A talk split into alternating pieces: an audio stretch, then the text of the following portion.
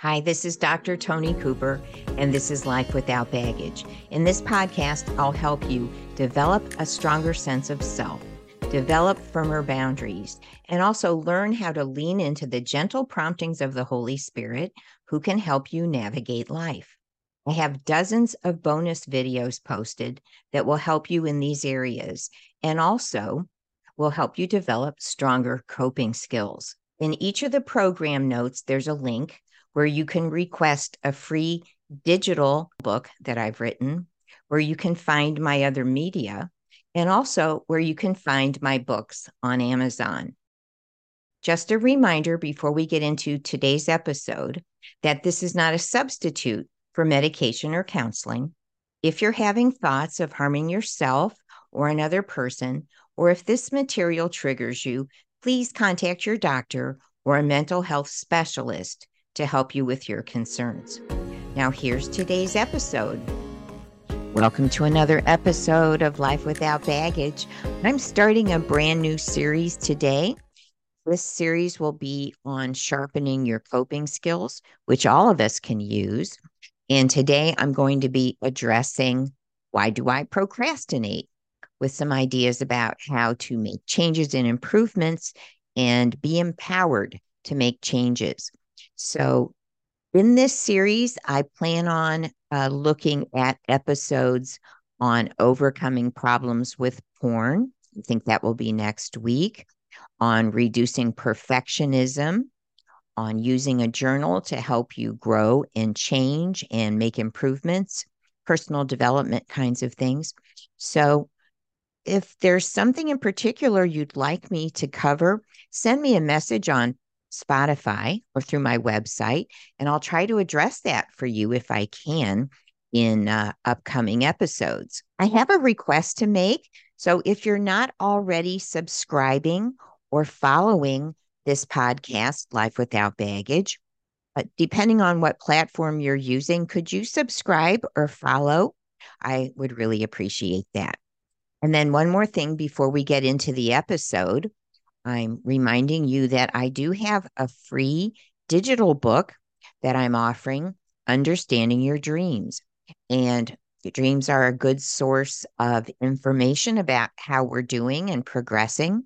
So, this digital book tells you the three sources of dreams, seven keys to unlock the symbols in dreams, and eight principles to help you determine whether or not a dream might be from God. So let's get into the episode on why do I procrastinate?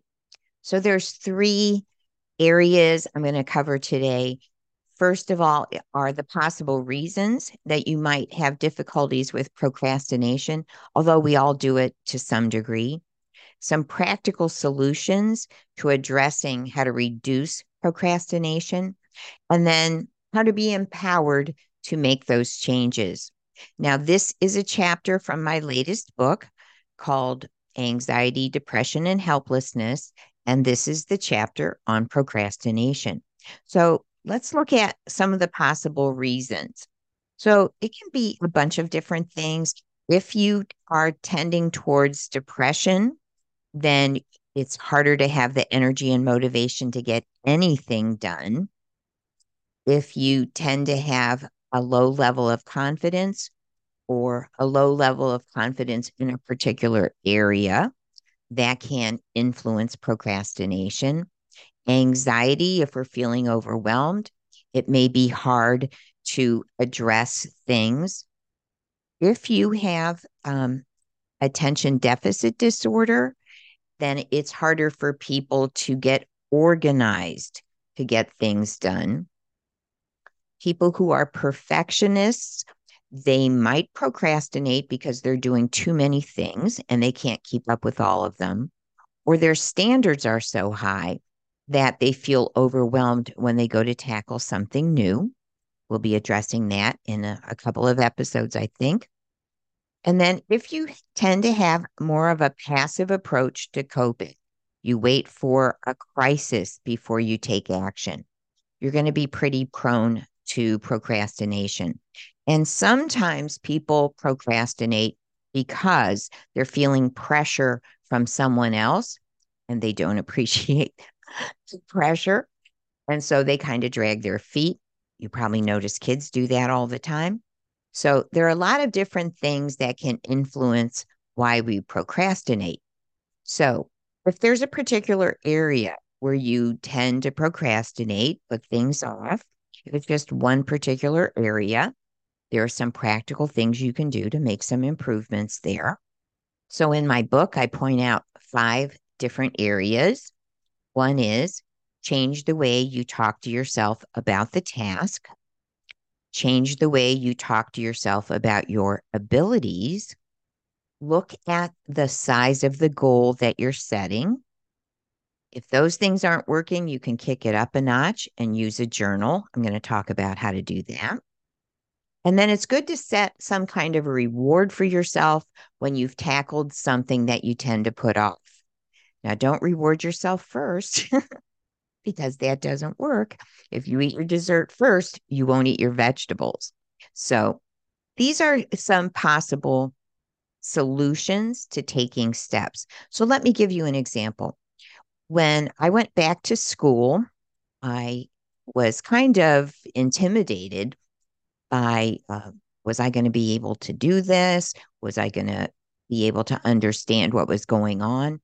And I found that every time I sat down to write a paper, and pretty much every time I sat down to study for a test, I would start kind of obsessing over, well, I don't know what this professor wants. Well, look at all this material. How am I ever going to learn all this? And um, I don't think I know what I'm doing you know, we all have that negative self talk, don't we? So I decided I better start using psychology on myself. So I changed how I talk to myself. So when I sat down to study for a test or to write a paper, I said to myself instead, hey, other people figure out how to do this. I can figure it out too. So I'm addressing my capability there, aren't I? Or I would say, well, I'm just going to do a little bit now and see how it goes. I'm just going to get started. So I'm addressing the task. So if you talk to yourself a little differently, something you would say to someone else to encourage them, use that on yourself. And then that shifts kind of our attitude, our dread when we're approaching something we don't want to do or something we're not sure we can do. Okay, so I gave you an example of how to change how you talk to yourself about your ability, how to talk to yourself about the task. Now let's talk about the goals. So, a lot of times when people are trying to change a behavior, they set a goal that's like way too big to get started with. You can always increase the steps, but if you start with a huge first step, you're going to have trouble getting started or you're going to have trouble keeping up with it. So, for example, around the holidays or right after, people think, okay, I need to lose some weight. I'm going to start exercising. So they set a goal I'm going to get up an hour early every day and I'm going to go to the gym and work out. So you know what happens. Maybe they do it once or twice and then they lose their momentum. It's just too big of a change. But if you decide, okay, I'm going to get up a half hour early and I'm going to exercise for 20 minutes, do a workout video or some exercise equipment at home. So you set a smaller goal. And maybe the goal is I'm going to do that three times a week for 20 minutes. And then you pick the days where that's going to happen. So once you have accomplished, I'm exercising for 20 minutes a day, I'm doing that three times a day, Monday, Wednesday, Friday then you can kick it up a notch. So maybe you want to move it to 30 minutes three times a week. So again, if you start smaller and make it more manageable, and if you can get a friend to be accountable with and say, hey, this is my goal, and maybe that friend is doing the same thing, and you stick to it, then little by little you increase the goal. But when you start off with a huge goal, most people are going to lose their momentum pretty quickly if they get started at all. This is why the gyms can sell you such a tiny fee on packages and signups because they know most people aren't going to show up after the first visit. So you don't want to be one of those people, right? You want to be one of the people that set a reasonable goal and then carry it out, get your money's worth at Planet Fitness or wherever you joined. So I, I have some samples in the book of things you can use to talk to yourself, some of the common uh, self talk that weighs people down, interferes with their motivation. So I want to talk a little bit here about how to use a journal. If you're doing these things, changing your self talk, having reasonable goals, and you're still kind of stuck, again, you might want to consider whether you're a little bit depressed and maybe you want to talk to your doctor about that.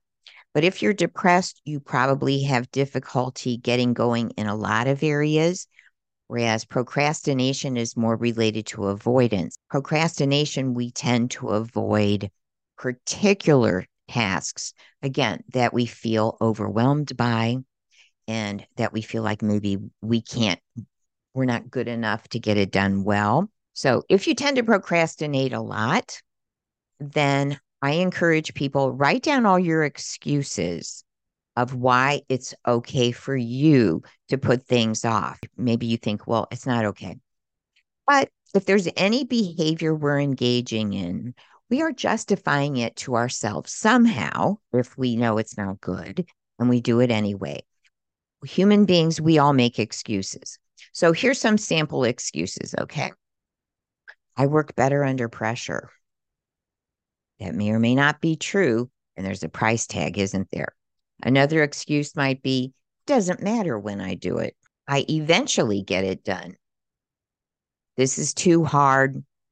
I don't know what I'm doing. That was the excuse I used when I was procrastinating about studying. I'll get to it sooner or later. So, those kinds of things we all justify these so you might want to write down your excuses. Pay attention to what you're telling yourself when you are procrastinating. Write them down. And then you can use a journal to write an argument. So, I only work on it when I want to. The coaching, the argument would be, well, I'm still thinking about it and it's stressing me, or I'll get to it. And maybe the argument is other people don't appreciate when I don't keep my promise or I don't have the same quality of work I would like to have when I put it off to the last minute. So you see, it's useful in any behavior if we notice what we're telling ourselves, the excuses we make, and then come up with an argument and write it down. So these positive things you want to rehearse, maybe put it on a card, use it to coach yourself. I can do this one step at a time. I'm changing my behavior one step at a time.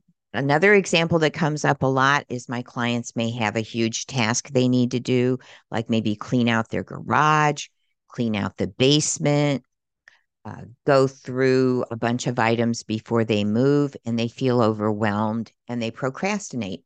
So, what I encourage them to do is why don't you set aside a time, maybe an hour, where you're going to work on this. And then after an hour, give yourself a reward. If you want to keep doing it, you can, but it, set yourself a goal of an hour, maybe an hour a day, an hour every other day, an hour a week, depending on the urgency of what you need to do. But again, start with a small goal and then give yourself a reward like, I'm going to work on this for an hour and then I'm going to check my social media, or then I'm going to watch a video, or I'm going to have a snack. So use these principles to address your excuses, to talk to yourself in a way where you make the goal small and manageable, and then have a plan that you stick to.